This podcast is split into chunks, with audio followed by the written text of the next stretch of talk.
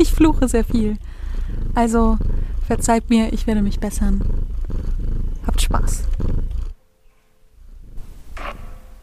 Hi, ihr hört No Drama, den Podcast, der versucht, das Leben leicht zu nehmen. Ich bin Alina, aka Drama Proofed, und ich wünsche euch viel Spaß bei der Folge. Hallo, na? Ich hoffe, ich bin jetzt weniger verwirrt. Es ist genau zwölf, also 0 Uhr. Und mir ist heute aufgefallen, also es war Samstag, jetzt ist Sonntag, dass ich die ganze Woche dachte, ja, diese Woche nehme ich den Podcast früher auf, dann habe ich mehr Zeit zum Schneiden. Und wenn mir das gar nicht gefallen sollte oder ich viel zu verwirrt war in dem Podcast, kann ich das einfach normal machen. Oh, blöd gelaufen. Also immerhin bin ich, äh, ist nicht Montag. Und ich habe sehr gute Laune, merke ich gerade. Vielleicht merkt ihr das auch. Ich habe gerade eine Clubhouse-Lesung mitgemacht von einem Lesekollektiv, in dem ich jetzt drin bin. Und das finde ich ziemlich cool. Also Clubhouse ist nach wie vor ein elitärer Scheißhaufen. Für mich haben sich da aber ein paar sehr coole Möglichkeiten ergeben. Im Gesundheitswesen auf jeden Fall. Und in der Schauspielbranche. Also ich bin einfach mit ein paar Menschen ins Gespräch gekommen. Ich bin jetzt in diesem Lesekollektiv, was ich ziemlich cool finde, weil ich ja nicht so gut gucken kann und privat so gut wie gar nicht lese. Also ich lese irgendwie Artikel oder wenn ich irgendwas schreibe, muss ich das ja zwangsweise lesen, aber lesen ist sehr anstrengend für mich. Aber etwas vortragen, schon geil. Also wir haben alle vier Gedichte gelesen von Tom. Tom war auch dabei. Und wir waren zu siebt insgesamt und es war cool. Also es war so richtig, als würde man auf eine Bühne gehen, obwohl man halt irgendwie im Internet war oder ja, ich war einfach im Internet mit Leuten, mit denen ich gefühlt seit einer Woche Kontakt übers Internet habe, nicht mal eine Woche. Und wir haben so eine Veranstaltung gemacht das war nice. Einfach, ich weiß nicht, ob ihr schon mal in eurem Ort irgendwie bei so einer Lesung wart oder einem Lyrikabend oder so. Die sind manchmal sehr gut besucht, manchmal aber auch nicht. Und dann muss man Werbung dafür machen, man muss die Location mieten. Und so war es halt irgendwie super easy. Und ich hatte ein bisschen Angst, das war so lustig. Wir hatten dann gestern quasi die Generalprobe und die erste Probe zusammen.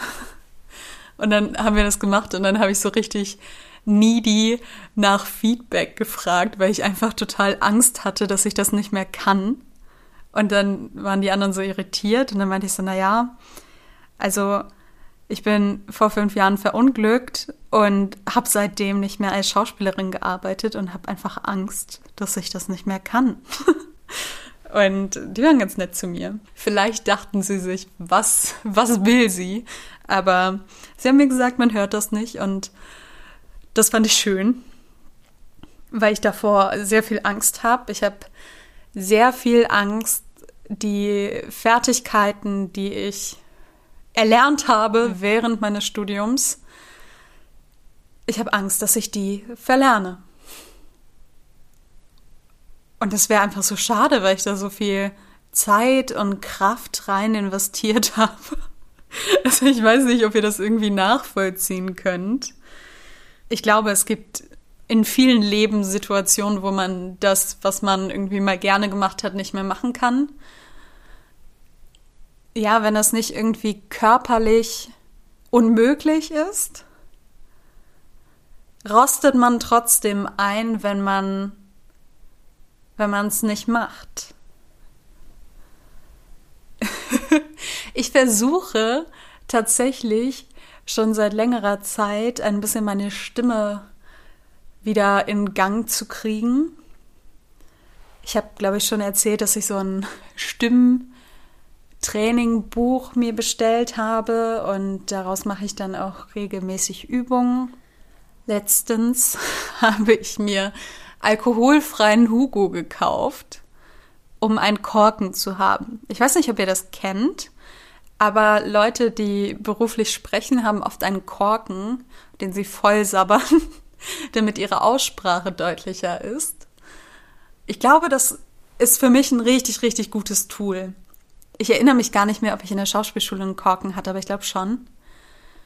Auf jeden Fall habe ich oft das Gefühl, dass mein Mund ein bisschen faul ist. Also, dass ich irgendwann, wenn ich müde bin oder gerade wenn es mir schlecht geht, ich das nicht so richtig ansteuern bzw. bewegen kann. Und dafür ist so ein Korken super. Zurück zum Thema, würde ich sagen. Ich wollte meinen Stimmsitz finden. das, das ist ganz lustig. Also man kann so Atemvertiefungsübungen machen. Die mache ich auch regelmäßig, weil ich mache die automatisch beim Dehnen. Wenn man in dieser Kinnposition liegt, dann kann man nämlich richtig, richtig gut in seine Flanken atmen. Also hinten unterer Rücken an der Seite. Und das bringt so ein bisschen die Stimme nach unten und macht sie voller und ja, vertieft das. Ich weiß nicht, ob das euch was sagt. Das heißt nicht unbedingt, dass sie tiefer ist, bei mir schon ein bisschen, sondern einfach voller. Okay, das war die schlechteste Erklärung der Welt. Ich merke immer wieder, dass ich richtig, richtig schlecht erklären kann. Tut mir leid. Zum Glück rede ich hier nicht über fachliche Themen, dann würde ich mich nur verhaspeln. Heute dachte ich aber, das reicht mir nicht. Ich will mehr. Und ich muss mich ein bisschen auslachen und meine Nachbarn tun mir leid. Also, falls ihr ein unglaublich hohes, unglaublich twangiges Musical hört die ganze Zeit, ich bin das. Tut mir leid, ist mein Lieblingsmusical, höre ich in allen Lebenslagen. Danke, Kati, dass du mir das gezeigt hast.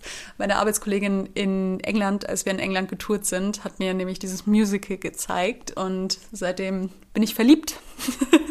Es macht mir immer gute Laune, das motiviert mich immer. Ich habe zusätzlich zu dem Schauspielkram habe ich so ein bisschen Musical gemacht. Also es war quasi zusätzlich, wie ich gerade schon gesagt habe, zu der Ausbildung. Und ein Tanzdozent hat erzählt, dass die DarstellerInnen immer joggen mussten, während sie ihre Lieder singen. Deswegen bin ich nicht joggen gegangen, das kann ich nämlich nicht mehr. Aber ich habe meine Übungen gemacht, also mein Workout slash Physiotherapie und habe dabei mein Lieblingsmusical gesungen, was sehr hoch und sehr twangig ist. Ich weiß nicht, ob ihr Twang kennt. Ich glaube, in Deutsch würde man vielleicht nasal sagen. Im Englischen ist das relativ normal und das ist dieses e, e, wenn man singt. Und darauf kann man dann aufbauen und kann belten und das ist, ich kann das nicht erklären, ich habe nur gelernt, wie man das macht hohe Töne in der Bruststimme zu singen, aber mit Technik. Adele macht das ganz viel. Das ist vielleicht Leuten ein Begriff. Adele und Belton. Auf jeden Fall habe ich das gemacht. Ich glaube, meine Nachbarn hassen mich. Vielleicht wissen sie noch nicht, woher es kommt. Ich bin übrigens ganz gespannt. Meine Nachbarin, also von gegenüber, die mit mir auf einer Etage wohnt, kam heute und hat nach meinem Schlüssel gefragt, weil sie noch ein Fahrrad im Keller hatte und ihren Schlüssel schon abgegeben hat. Das heißt, sie ist endgültig ausgezogen. Die Wohnung neben mir ist frei. Ich hoffe auf gute Nachbarn. ja, mal sehen, wer da einzieht. Das ist eine Dreizimmerwohnung. Ich weiß nicht so richtig, wie die Bestimmungen von meiner Wohn... Wie heißt das? Wohnungsbaugenossenschaft? ich sage einfach Genossenschaft, sind. Ich bin richtig, richtig, richtig gespannt. Sie war so die einzige Nachbarin, die ich irgendwie kannte, weil ich manchmal Handwerker in ihre Wohnung gelassen habe. Ja, und die restlichen Menschen kann ich mir nicht merken, wenn die Pakete holen oder ich Pakete hole. Keine Ahnung, wer die sind. ich finde es sowieso so abgefahren. Ich habe voll oft, früher mehr, weil jetzt fahre ich nicht mehr so viel durch Berlin. Gerade nachts kommt mir immer in den Kopf so voll krass, diese ganzen Lichter in den Fenstern gehören ja alle zu Menschen. Und es gibt so viele hohe Häuser und so viele riesige Häuser, in denen Menschen wohnen. Wie passen diese ganzen Menschen in diese Stadt? Ja, okay, vielleicht bin ich ein bisschen komisch, aber auf jeden Fall kommt mir das immer in den Kopf, wenn ich irgendwie mit der S-Bahn durch Berlin fahre und diese ganzen erleuchteten Fenster sehe und denke, hä, wäre das nicht voll voll, wenn die alle gleichzeitig auf die Straße gehen würden? Wahrscheinlich. Apropos voll, ich war gestern, auch Samstag, einkaufen und es war so anstrengend. Es lag Schnee und es war irgendwie schön. Aber alle Leute dachten sich, hey, ich gehe jetzt raus. Vielleicht wegen des Schnees. Ich glaube, in Berlin liegt nicht so oft Schnee. Aber das war super anstrengend. Und auch der Supermarkt ist anstrengend. Ich verstehe mein Aldi nicht, ne? Irgendwie Aldi macht überall Werbung mit richtig vielen veganen Stuff. Und sie sagen sogar, dass die Aldis jetzt so einen veganen Aufsteller irgendwo am Anfang haben. Meiner nicht. Also vielleicht ist das auch bei Aldi Süd. Weiß ich nicht. Naja, auch das habe ich überlebt. Ich habe sogar ein bisschen aufgeräumt. Ich bin immer noch voll am struggeln von meiner komischen Zeit, die ich irgendwie die letzten zwei Wochen vielleicht hatte. Das ist irgendwie nicht so einfach aufzuräumen. Ich weiß nicht warum, ne? Also, ich weiß, ich muss mich von dem Gedanken verabschieden, dass ich ganz viel an einem Tag machen kann. Aber ich würde einfach wirklich gerne es schaffen, an einem Tag meine Wohnung aufzuräumen, weil wenn ich das so etappenweise mache, wird immer noch irgendwas dreckig. Vielleicht fühlt mich irgendwer. Also, wenn es einmal sauber ist und ich irgendwie fit bin und das sauber halten kann, ist alles cool. Aber wenn das nicht so ist, bin ich komplett überfordert. Wir kommen mal zu meinem Thema heute. Ich habe ein Thema. Mal gucken, ob ich darüber rede. Und zwar dachte ich, das Thema ist einfach Internet. Ich habe mir nämlich resultierend aus Gesprächen voll viele Gedanken darüber gemacht, ob so wie ich im Internet auftrete, ob ich das überhaupt will. Ja, ich habe mich einfach viel mit Menschen unterhalten und da kriegt man natürlich auch unterschiedliche Meinungen. Wir gründen gerade einen Verband für Patienten die sich auf die Digitalisierung spezialisieren und so um Digitalisierungsthemen kümmern. Und da hatten wir auch einen Clubhouse-Talk, das tut mir schon wieder leid. Wir wollen das nochmal auf anderen Plattformen wiederholen. Da teile ich dann auf jeden Fall die Links, weil da kann dann auch jeder mitmachen. Und davor haben wir uns halt so ein bisschen ausgetauscht, wie wir uns sehen und wie der Einzelne sich sieht und was wir machen wollen. Unser Talk ging quasi darum, was Menschen von einem Verband von PatientInnen für Digitalisierung erwarten und ob sie denken, dass Digitalisierung Patienten empowern kann. Und es war super interessant. Wir haben eigentlich sehr viel positive Resonanz bekommen. Es ist rausgekommen und mir ist das klar. Ich weiß nicht, wie sehr ihr euch mit PatientInnen oder mit eurer Identität als PatientInnen beschäftigt. Ganz viele Leute fühlen sich einfach nicht gehört. Und ich habe das Gefühl, dass wenn man so Veranstaltungen hat, früher waren es Kongresse, jetzt sind es irgendwelche digitalen Kongresse, suchen sich manche Kongresse einfach so Patienten, VertreterInnen, werden dann quasi irgendwie ausgesucht und dann sitzen die mit auf einem Panel oder halten ein eigenes Panel. Und ich habe so ein bisschen das Gefühl, dass noch niemand, und das ist meine Idee, ist copyrighted, ja, Ich habe das Gefühl, dass noch niemand auf die Idee gekommen ist, dass man einfach Fachpanels mit Patientinnen und Ärztinnen machen kann oder anderen Menschen, die irgendeine Spezialisierung im Gesundheitswesen haben. Aber irgendwie ist das oft einfach so ein wir erzählen die traurige Geschichte Ding. Genau bei diesem Gedanken dachte ich so, mag ich meinen Internetauftritt, weil genau das mache ich. Und dann habe ich festgestellt, dass es unterschiedliche Motivationen in meinem Ich erzähle meine Geschichte im Internet und nehme Menschen mit Ding gibt.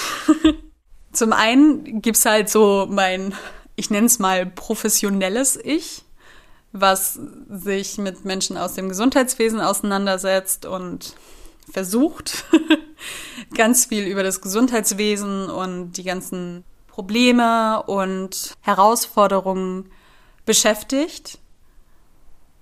Da versuche ich auch immer zu gucken, so hey, wie ist das? Warum sagen Menschen das? Warum verhalten sich Ärzte und Ärztinnen vielleicht so?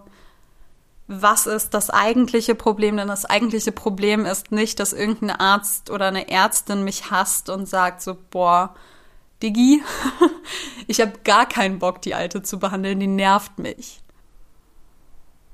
es hat viel mit dem System zu tun und der Zeit, die man pro Patient hat und damit, dass das Gesundheitswesen kategorisiert. Menschen kategorisieren. Und ich weiß nicht, ob euch das schon mal aufgefallen ist oder ob ihr das schon mal erlebt habt. Wenn man nach Symptomen gefragt wird, dann wird manchmal so spezifischer gefragt. Einfaches Beispiel, ja, wo tut denn Ihr Gelenk weh, außen oder innen? irgendwie habe ich das Gefühl, als hätte ich das Beispiel schon mal gebracht, aber ich mache das einfach zu Ende. ich kann gar nicht sagen, ob mein Gelenk außen oder innen weh tut. Und selbst wenn ich mich darauf konzentriere, gebe ich vielleicht die falsche Antwort. Und als Arzt oder Ärztin dann zu sagen, na ja, dann passt das nicht, weil sie hat ja das und das gesagt und typisch für diese Krankheit wäre das und das, ist schwierig. Ich habe letztens auf Instagram so einen Post gesehen über somatoforme Störungen und seltene Erkrankungen. und ich habe ihn nur halb gelesen, weil ich bin irgendwie super triggert dabei, weil ich das Gefühl habe, dass ganz viel einfach eine somatoforme Störung ist, obwohl man sich vielleicht Mühe geben sollte, um herauszufinden, woher das tatsächlich kommt. Ich sage nicht, dass es diese Störung nicht gibt. In dem Post stand dann auch noch, dass äh, viele seltene Erkrankungen fehldiagnostiziert werden als somatoforme Störungen. Das hat mich fröhlich gemacht, aber ich war dann so angepisst von dem Thema, nicht von dem Post, der war gut geschrieben, dass ich nicht weitergelesen habe. Kennt eure Triggerpunkte, geht ihnen aus dem Weg, wenn es geht. Ich finde das alles so schwierig, weil das sind ja so super individuelle Erfahrung. Einfach, wenn man davon ausgeht, dass ja die meisten weiblichen Personen menstruieren, nimmt diesen Prozess oder diese Körperfunktion, mir fehlen die Worte, Entschuldigung. Auf jeden Fall nimmt das nicht jeder gleich wahr. Genauso fühlt sich Krankheit oder Behinderung für jeden unterschiedlich an und jeder. Seht ihr, ich brauche wirklich, wirklich Hilfe bei dem Gender Game. Falls ihr ein gutes Buch kennt, sagt mir Bescheid, wenn es das als Hörbuch gibt. Ich weiß, es ist ironisch, dass ich irgendwelche Texte vortrage und keine Bücher lesen kann. Bei meinem professionellen Ich ist das so, dass meine Geschichte eine untergeordnete Rolle spielt. Weil sie manchmal dienlich ist, um Sachen zu unterstreichen, Sie ist auch ein guter Gesprächseinstieg, weil wir finden alle das besser als Smalltalk. Ich traue mich gar nicht, das zu sagen, aber das ist so. Ich komme auf Kongressen relativ gut an, erstaunlich gut. Ich hätte es am Anfang gar nicht gedacht. Ärzte und Ärztinnen im Krankenhaus oder in ihrer Praxis gar nicht so gerne mit mir reden und gar nicht so in die Richtung gehen, okay, was könnte das sein? Die Ärzte und Ärztinnen, die ich auf Kongressen treffe, sind da sehr aufgeschlossen. Das finde ich schön. Jetzt geht es halt darum, zu gucken, wie man diese Aufgeschlossenheit irgendwie in die Praxis bekommt. In ein Setting, wo nicht so viel Zeit pro Patient da ist, wo man möglichst keine Fehler machen darf, weil es geht ja um Lebensqualität, manchmal auch um Leben und Tod. Ich habe das Gefühl, dass ganz viele Leute manchmal nicht so das Feingefühl haben, wann in diesem professionellen Rahmen welche Information notwendig ist. Manchmal werden Lebensgeschichten erzählt und man kommt irgendwie nicht auf den Punkt. das muss ich sagen. Ich komme nie auf den Punkt. Aber in, in diesem professionellen Umfeld schon eher. Und dann hat das gar nichts damit zu tun, worüber man gerade redet. Und dann gibt es meinen, ich wäre gerne Blogger, ich. das ist so lustig. Ich glaube, ich bin schon irgendwie Blogger. Bloggerin? Vielleicht, vielleicht ein bisschen. Was weniger der Selbstdarstellung dient, als eher dem Coping. Ich glaube, das heißt umgehen oder verarbeiten, ich weiß nicht. Oh Gott, ich bin einer von den Menschen, der sagt, ich kann nur Englisch, sorry. Ich kann auch Deutsch, aber mir fällt dafür das Wort gerade nicht ein.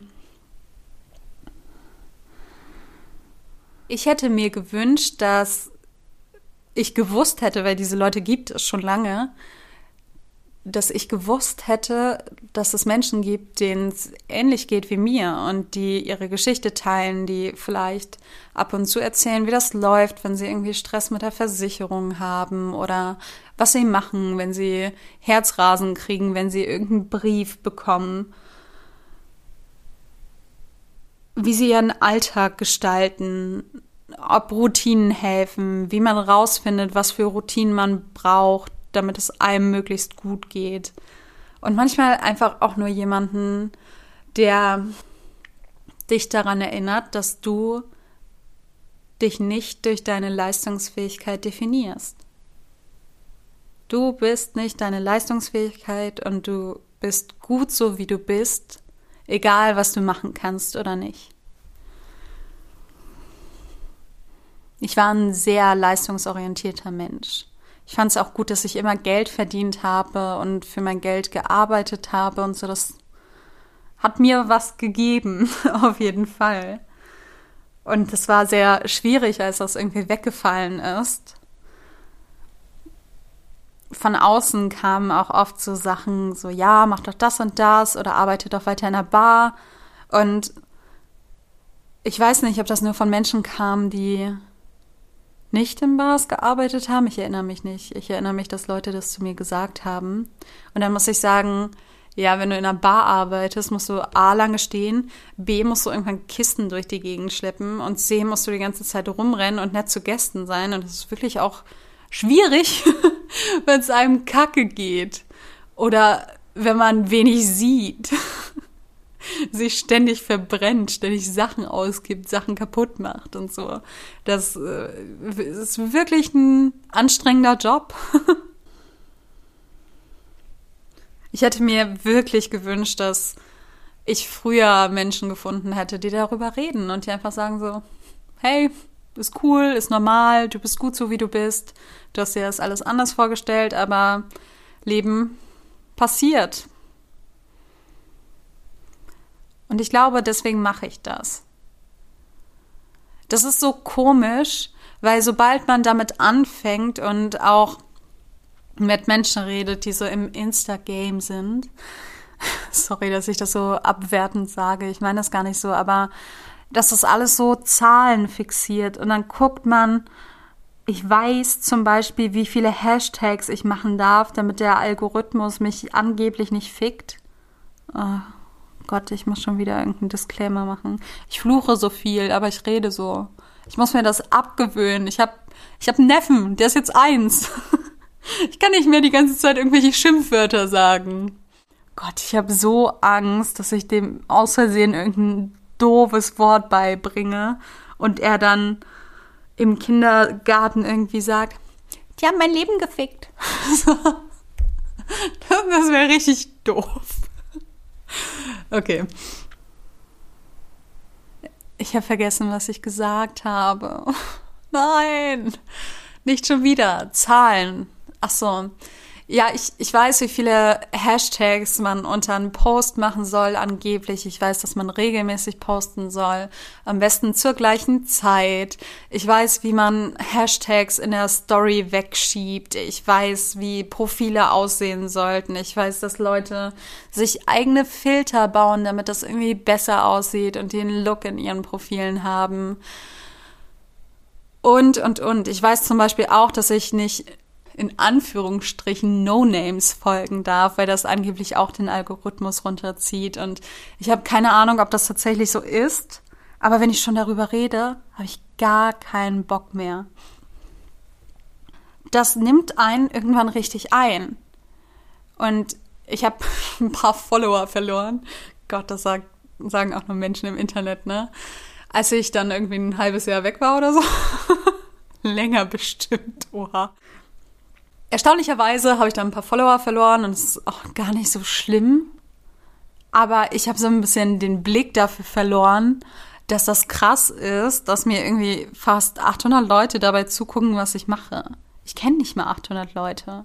Ja, ich habe schon vor mehr Menschen gespielt, aber ich kenne nicht mal 800 Leute und auf jeden Fall haben sie sich noch nicht entschieden, nicht mehr abonnieren zu drücken also ich muss mir das auf jeden Fall immer klar machen, dass wenn ich auch nur irgendwie einem Menschen davon ein bisschen helfen kann oder keine Ahnung, wenn ich zeige, dass ich Sport gemacht habe, sich jemand denkt so, hey, äh, ich müsste eigentlich auch irgendwie Sport machen oder meine Physiotherapieübungen oder meine Ergotherapieübungen oder was auch immer ihr tun müsst und manchmal einfach nicht tut oder nicht tun könnt. Wenn ich nur einem Menschen so einen kleinen Anstoß geben kann, dann, ja, geil. Manchmal nimmt man das gar nicht mehr richtig wahr, weil man irgendwelche Goals hat, damit man relevant wird. Und das sage ich bewusst so nachdenklich, weil ich irgendwie denke, so, hä, jeder Mensch ist relevant. Und egal, ob sich jetzt 800, 1000, 5000 oder 200.000 Leute deine Story angucken oder dein, dir folgen oder was auch immer, hat ja überhaupt keine Aussage darüber, ob das, was du sagen willst, irgendwie wichtig oder besser oder was auch immer ist. Gleichzeitig ist es natürlich einfach leichter, wenn man sagt so, hey, ich habe 10.000 Follower, ich möchte jetzt irgendwie einen Artikel schreiben, ein Buch schreiben oder auch für mich als gelernte Schauspielerin, ich möchte jetzt in diesem Film mitspielen und kann euch egal sein, ob ich mehr Pausen brauche, weil ich habe den Gegenwert. Und das ist so krass. Die Menschen, die sich für dich interessieren, sind gleichzeitig deine Kaufkraft. Und für mich ist das, was ich mache, irgendwie so wichtig.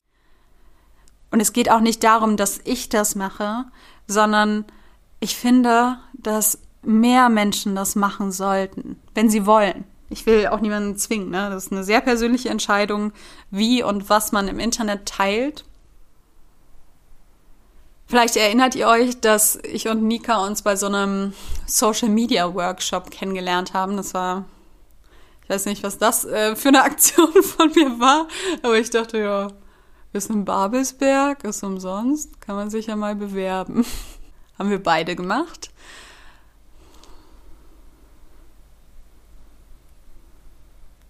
Und da wird so viel von so Growth gesprochen und ach, da wurden dann so die Ideen besprochen und einem wurde, also mir wurde irgendwie beigebracht, wie dieser ganze Spaß funktioniert. Das ist eigentlich alles relativ logisch. Aber auch da ist das so, mache ich irgendwas falsch, weil ich nur 500, 500 800 Follower habe? Nein. So, ich mache das, was ich machen kann und machen möchte und das ist alles gut so, wie es ist, auch wenn es manchmal besser ist als zu anderen Zeitpunkten. Ich verdiene damit ja kein Geld und es ist auch nicht unbedingt, also wirklich nicht unbedingt mein Ziel, so eine Werbeplattform zu werden und ganz viel Geld zu verdienen. Ich möchte einfach, dass mir Chancen gegeben werden. Und ich habe das Gefühl, dass das eher gemacht wird, wenn ich größer im Internet bin. Gleichzeitig darf ich mich aber nicht davon abhalten lassen, das zu machen, was ich irgendwie fühle und was ich mag. Und wovon ich denke, dass es so wichtig ist. Ich glaube, es ist wichtig, unterschiedliche Realitäten zu zeigen. Ich folge sehr vielen Menschen, ich folge auch sehr vielen Menschen mit einer Krankheit oder einer Behinderung. Und auch mir geht so, wenn jemand schreibt, hey, ich habe die letzten paar Tage geschafft, 15 Minuten Sport zu machen am Tag und das war so gut. Wenn das jemand in seine Story schreibt, denke ich so, okay, ich sollte mein Workout wieder machen. Oder denke, hey cool, ich habe das heute auch schon gemacht und ich weiß, mir geht's damit auch viel besser, auch wenn es irgendwie anstrengend für mich ist und weh tut. Und dann gibt's da noch was Drittes und das ist relativ neu. Und das ist mein, ich bin Schauspielerin, ich. Und das ist super lustig, weil ich nämlich immer dachte, boah, ich will nicht im Internet sein, ich will einen professionellen Auftritt, ich will, dass es um Schauspiel geht.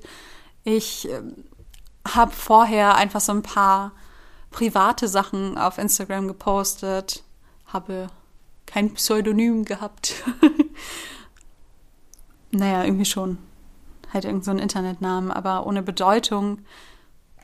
Habe mich viel von Sachen ferngehalten. das ist jetzt sehr, sehr off-topic, aber ich glaube, das ist mein Ding. Wir waren auf Abifahrt in Bulgarien am Goldstrand und wir hatten so ein All-Inclusive-Ding. Und ich mache schon wieder Werbung für Alkohol, ne? Nehmt euch kein Beispiel an mir, meine Jugend. Junge. Nicht, nicht normal würde ich bestimmt auch anders machen. Hätte ich das Wissen von jetzt. Wir waren auf Abifahrt, äh, es war all inclusive in so einem Hotel und dann gab es natürlich auch ganz viel Programm. Und das Programm waren eigentlich nur Partys. Ich glaube, wir haben das Hotel auch richtig auseinandergenommen. Die Barmenschen hatten irgendwann keine Schilder mehr mit ihren Namen, sondern da stand einfach nur no Whisky, no Wodka. Und das ist so lustig, weil ich habe da Gin Tonic getrunken dann und ich fand das so ekelhaft. So ekelhaft. Und jetzt liebe ich Gin Tonic, aber ich glaube, der Gin war einfach sehr, sehr günstig und hat einfach sehr sprittig geschmeckt. Und so ein guter Gin mit einem passenden Tonic ist halt irgendwie erfrischend. Auch wenn ich Tonic nie so trinken würde. Wirklich immer, wenn in der Bar jemand einfach Tonic bestellt, denke ich so, Ugh. ich mag das einfach nicht, ich finde das so bitter.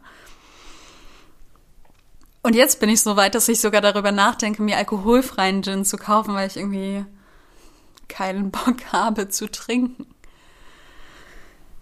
Ich habe tatsächlich in der Bar auch schon mal alkoholfreien Gin getrunken und der war lecker. Weiter geht's mit der Bulgarien-Story. Wir hatten dann irgendwann so einen Programmpunkt, da gab es dann eine Party in so einem Beachclub mit Pools und so. Ich habe die Eigenschaft, dass ich immer irgendwie so ein bisschen heulig werde, wenn ich betrunken bin und paranoid. oh Gott. Ähm, naja, und was macht man mit einem Haufen betrunkener Jugendlicher, junger Erwachsener in einem Beachclub? Man macht natürlich erstmal einen Wet T-Shirt Contest. Mein betrunkenes Ich hatte damals überhaupt keinen Bock auf Fernsehen und lässt ihn filmen. Und da sind so Kameras rumgelaufen und ich habe ja gerade schon gesagt, ich und Kameras, nee, nee, wenn dann nur als Schauspielerin bitte. Und dann bin ich so zu dem Kameramann gegangen und habe so gefragt, ja, wofür ist denn das? Warum werden wir gefilmt? Und er sagt so, ist für die AOK oder irgendeine Krankenkasse, ich meine, es ist AOK, aber vielleicht erinnere ich mich falsch. Wir wollen so einen Film gegen Alkoholmissbrauch machen. Und dann habe ich mich die ganze Zeit vor diesen Kameras versteckt. Und dann gab's mehr Spiele. Ich erinnere mich gar nicht an die ganzen Spiele. Aber irgendwann kam ein Kumpel von mir an und meinte, ja, wer am meisten irgendwie Bikini-Teile sammelt, gewinnt. Ich weiß nicht mal, was die Preise waren. Und ich war so ein bisschen so, oh mein Gott, ich will damit nicht ins Fernsehen, aber ich will irgendwie auch nett zu ihm sein. Und wir, wir hatten noch Sachen drüber. Also es war nicht so, dass man dann irgendwie nackt gewesen wäre oder so. Habe ich ihm ein Bikini-Oberteil gegeben und mich hinter so Buden versteckt, weil das war am Strand und da war irgendwie wie so ein Wochenmarkt daneben. Und hab dann erstmal rumgeheult, dass ich nicht ins Fernsehen möchte, weil ich ja Schauspielerin werden will. Das war so lustig und so dumm. Ja, äh, Moral von der Geschichte.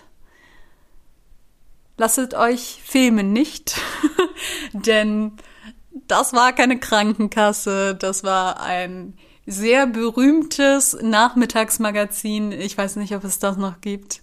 Auf einem privaten Sender und ein paar Menschen haben sich da dann wiedergefunden und dachten so, ja, geil.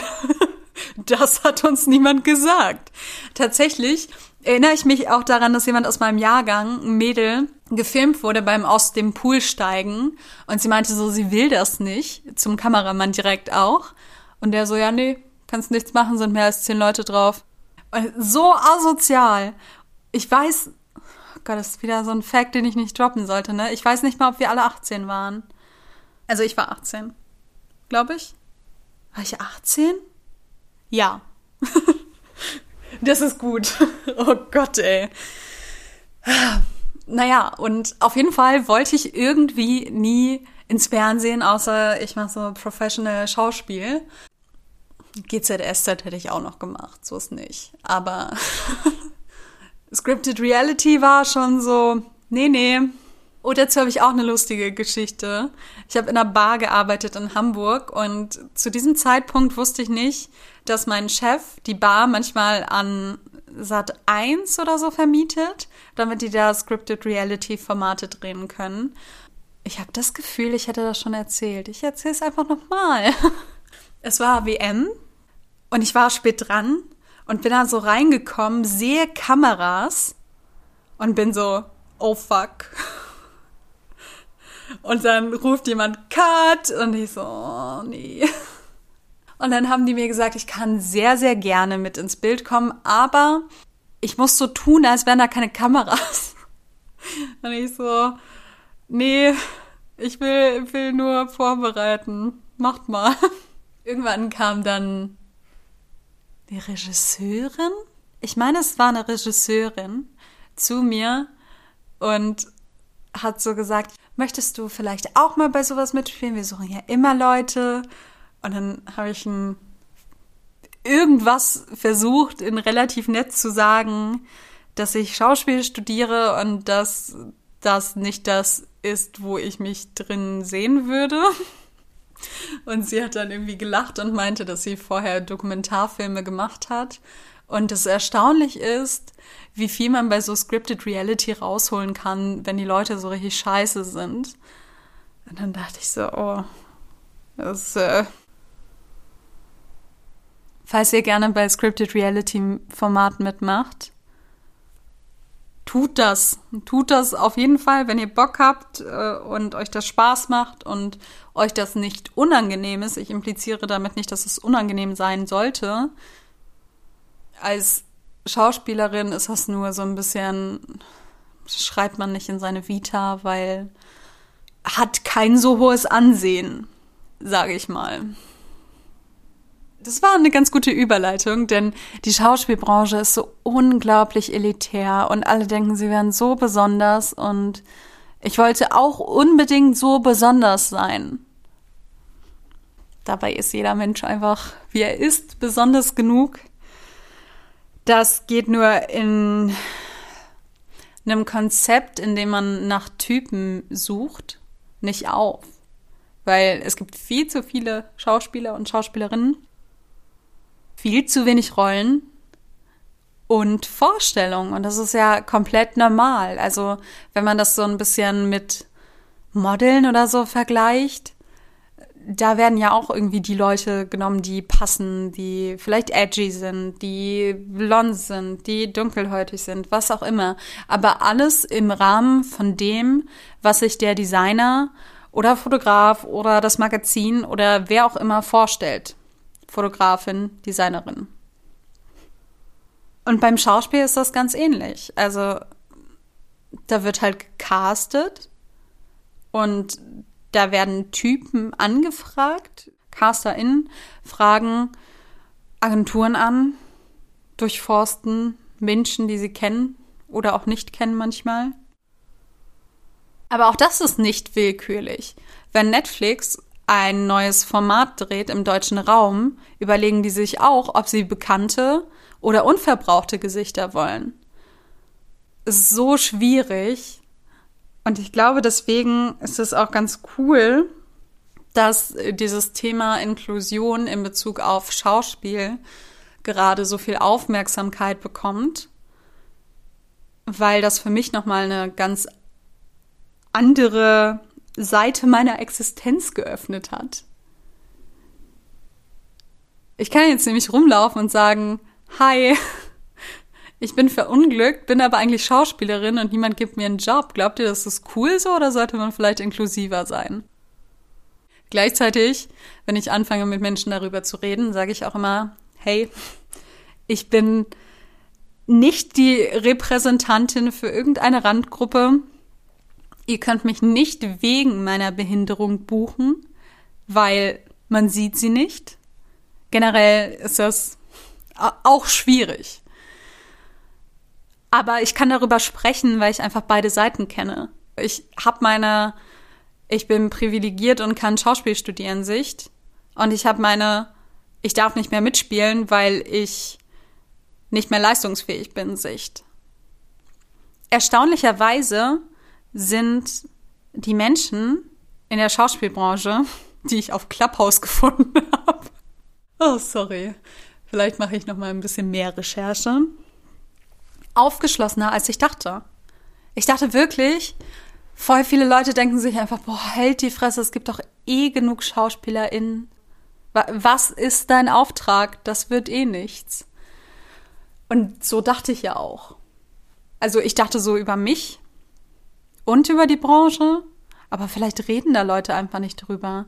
Das Gute ist, dass ich nichts zu verlieren habe. Also mir ist egal, wie die Leute mich finden ich kann mich mit einem Caster oder einer Casterin anlegen. Ich kann zu irgendwelchen Leuten ankommen und sagen, hey, ich wollte mich mal darüber unterhalten.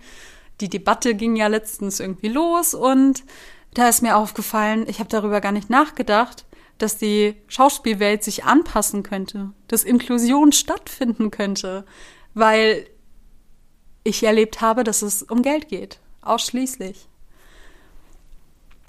Jemand anderes als ich, jemand Gesundes, ist immer effizienter.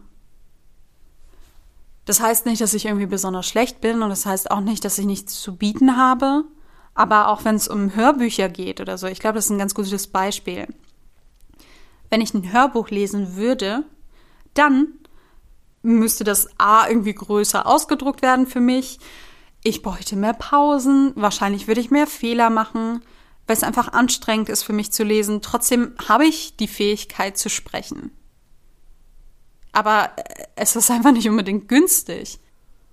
So ist das mit ganz vielen Bereichen von Inklusion und Barrierefreiheit. Manche Leute wissen nicht, warum sie da jetzt eine Rampe bauen sollen, weil die kostet ja Geld, nur damit irgendein Teil der Gesellschaft da hochkommt. Aber dass es das Recht ist von Menschen, die auf solche Rampen angewiesen sind, dass da so eine Rampe ist, das kommt dir nicht in den Sinn, weil die Menschen wissen nicht, wie das ist, wenn man so viel ausgeschlossen wird, weil sie es noch nicht erlebt haben. Und genau deswegen ist es so wichtig, dass mehr Menschen mit anderen Geschichten ihre Geschichten teilen. Egal wie viele Leute da gerne zuhören oder nicht. Unter der Voraussetzung, dass sie Bock darauf haben. Und ich habe so ein bisschen die Hoffnung, dass das, was ich mache, long term dazu führt, dass sich was verändert. Nicht, weil ich die Person bin, die die Welt rettet, sondern weil ich anfange. Also ich glaube, das ist so ein bisschen wie vegetarisch oder vegan leben. Wenn man sich darüber austauscht und auch mit Leuten redet, die alles essen, zu denen ich übrigens auch sehr lange gehört habe, dann ist das so ein bisschen so, ja, aber wenn ich das jetzt mache, dann verändert das nichts. Das Problem ist, wenn das jeder denkt, dann macht niemand was. Ich habe auch angefangen, vegan zu essen wegen der Gesundheit. Ich habe irgendwann gecheckt, oh, tierische Produkte sind dafür bekannt, Entzündungen zu fördern. Du hast irgendeine komische entzündliche Krankheit. Manchmal kannst du morgens deine Hände nicht zusammen machen. Vielleicht wäre ja eine Änderung deiner Essgewohnheiten angebracht. Es ist nicht so, dass ich irgendwie fünf Kilo Schweinefleisch am Tag gegessen habe, aber ich habe schon sehr, sehr viele Milchprodukte gegessen. Also es war wirklich mein Grundnahrungsmittel. Ich liebe Quark. Oh, ich vermisse Quark. Aber Quark ist aus Muttermilch von Kühen. Aber ich liebe Quark. Äh, Joghurt auch ganz hoch im Kurs. Frischkäse war auch so eine Obsession. Aber da gibt's gute, also zu Frischkäse gibt's auf jeden Fall gute vegane Alternativen. Bei Quark bin ich noch nicht so fündig geworden. Was ich auch liebe, ist Buttermilch. Boah, jetzt eine Buttermilch. oh, sorry. Ich weiß, ganz viele Leute finden Buttermilch eklig, aber I love it. Ich habe gehört, man soll einfach Essig, Apfelessig in Pflanzenmilch machen und dann dickt das an wie Buttermilch. Aber ich habe Angst, dass es klumpig ist, weil ich so Konsistenzen schwierig finde. Und irgendwie finde ich Apfelessig auch voll schwierig, weil ich irgendwann mal healthy sein wollte und jeden Tag Apfelessig getrunken habe. Und es war so ekelhaft. Wirklich. So ekelhaft. Wenn ihr Apfelessig trinkt, macht das ruhig. Da fällt mir ein, ich habe hier Hagebuttenmehl und sollte das trinken. Das mag ich ganz gerne, da ist ganz viel Vitamin C drin. Also es ist halt so ein bisschen sandig. Aber wenn man das ein bisschen ziehen lässt, schmeckt das wie Tee. Ich mag Hagebuttentee. Ich mag, ich mag so viele Tees. Ich mag alle Tees. Ich finde es so erstaunlich, wenn Menschen sagen, sie mögen keinen Tee oder trinken den nur, wenn, wenn sie krank sind. Aber ich bin sowieso ein Getränkefreak. Und ich habe das Gefühl, trinken macht meinen Magen nicht voll. Ich war schon als Kind so und mir war das so super unangenehm, wenn wir in einem Restaurant waren. Das gab es mal an die Nachwelt. Es gab mal Restaurants, da konnte man hingehen und essen. dann habe ich immer was zu trinken bestellt und habe es einfach sofort ausgetrunken. Und dann musste ich nochmal was bestellen und dann hatte ich Angst, dass meine Eltern sauer sind. Aber die haben mir manchmal gesagt, ich soll was bestellen. Manchmal habe ich mich nicht getraut zu fragen. Und das ist nichts ist schlimmer, als wenn du dann sehr viele schlimmer, aber in dem Moment. wenn du dein Essen isst und es ist super salzig oder so und dein Getränk ist schon alle. So schwierig. Na, kommst du zum Ende? Ich bin sehr gespannt, was bei dieser ganzen Ich teile mein Leben im Internet Sache noch rumkommt. Ach so, falls ihr das mitbekommen habt, ich habe irgendwann mein Doppelbild-Game aufgegeben, weil ich das nicht mehr geschafft habe, das so oft und so viel zu machen. Und ich hatte irgendwann den Gedanken so, hey, wenn meine Sicht im wahrsten Sinne des Wortes schon limitiert ist, warum limitiere ich mich dann noch mehr, indem ich sage, okay, ich mache nur so Bilder? Und jetzt habe ich erstmal nur andere Bilder gemacht, beziehungsweise irgendwo mal so ein doppeltes, doppelt gesehenes Gimmick reingehauen. Mal gucken. Vielleicht mache ich das in Zukunft anders und mache es immer mal wieder. Eigentlich mag ich das, weil das macht nicht so viele Leute. Also ich, ich weiß, es gibt so Filter und so, aber das ist ja das, was ich sehe. Auf jeden Fall bin ich, egal wie viele Menschen mir zuhören oder nicht, sehr, sehr froh, dass ich damit angefangen habe, weil mir das ganz viel über mich gezeigt hat. Ich habe so viel gelernt. Ich bin an diese ganze, ich will was für PatientInnen machen, weil meine Reise war irgendwie nicht ganz so geil gekommen. Ich kenne so viele Menschen im Gesundheitswesen. Also kennen ist so, weiß ich nicht, aber ich habe schon mit so vielen geredet, die ganz viel machen. Das ist so komisch für mich, weil Twitter und jetzt auch Clubhouse sind halt wirklich so meine Gesundheitswesen Filter-Bubble. Also es ist keine Bubble, weil sie platzt nicht, aber ich bewege mich da in den Kreisen und immer wenn ich so Lifestyle-Kram schreibe oder auch auf Clubhouse, über so Lifestyle-Sachen rede, ist das so ein bisschen unpassend, weil ich das Gefühl habe, alle Leute sind da so in ihrem Thema drin und ich bin, ich habe so unterschiedliche Themen. Das war auch, als Nika und ich da so einen Live-Podcast gemacht haben, war das auch so eine Sache, weil halt kaum jemand irgendwie zugehört hat, weil die ganzen Menschen, denen die mir folgen, vor allem sich hauptsächlich für Gesundheitswesen interessieren. Und wenn wir irgendwie mit unseren Geschichten auspacken auf einer persönlichen Ebene, weil es da halt nicht darum geht, irgendwas im Gesundheitswesen besser zu machen, sondern einfach über Erfahrungen zu reden und generell darüber zu reden, damit das Normalität wird, dass man darüber reden kann und damit Menschen sich nicht mehr schämen müssen. Niemand muss sich schämen. Wenn du dich für etwas schämst, Du musst dich nicht schämen. Normal ist ein Konstrukt von Menschen, die privilegiert sind und denken, dass ihr Leben so läuft, wie das Leben von allen laufen müsste. Leben laufen sehr unterschiedlich, Menschen sind sehr unterschiedlich. Es gibt kein Normal und du bist gut so, wie du bist und musst dich nicht schämen. Das sollte ich mir selbst auch öfter sagen. Aber ich freue mich, dass ich jetzt auch so eine kleine Schauspielbubble habe, weil ich hatte die davor nicht. Und ich glaube, weil ich nicht im Internet unterwegs war. In Hamburg kenne ich halt die Leute von meiner Schauspielschule. Hi. Ich glaube nicht, dass das irgendwer hört. In Berlin kannte ich die Leute, mit denen ich gearbeitet habe. Aber das war's auch. Ich wusste nicht, wie Netzwerken funktioniert. Heute funktioniert Netzwerken bei Clubhouse. Das ist ungefähr der Netzwerk-Booster hoch 1000. Das ist richtig, richtig schlimm. Ich habe heute so einen Tweet gelesen. den, ich glaube, der, der ist äh, zutreffend. Sobald Clubhouse irgendwie für alle Menschen verfügbar ist, vielleicht auch irgendwann barrierefreier ist, denken die ganzen Leute, die sich jetzt in ihrer elitären Bubble bewegen, dass das gar nicht mehr so cool ist und es früher besser war. Und ich kann mir das richtig gut vorstellen, dass dann Leute so darüber reden und sagen, ja, als noch nicht alle Leute da waren, war das viel cooler und da konnte man sich noch richtig über Themen unterhalten. Das Internet hat mir echt geholfen, Menschen zu finden. Nika kenne ich aus dem Internet. Ich mag Nika. And Nika Newfield auf Instagram.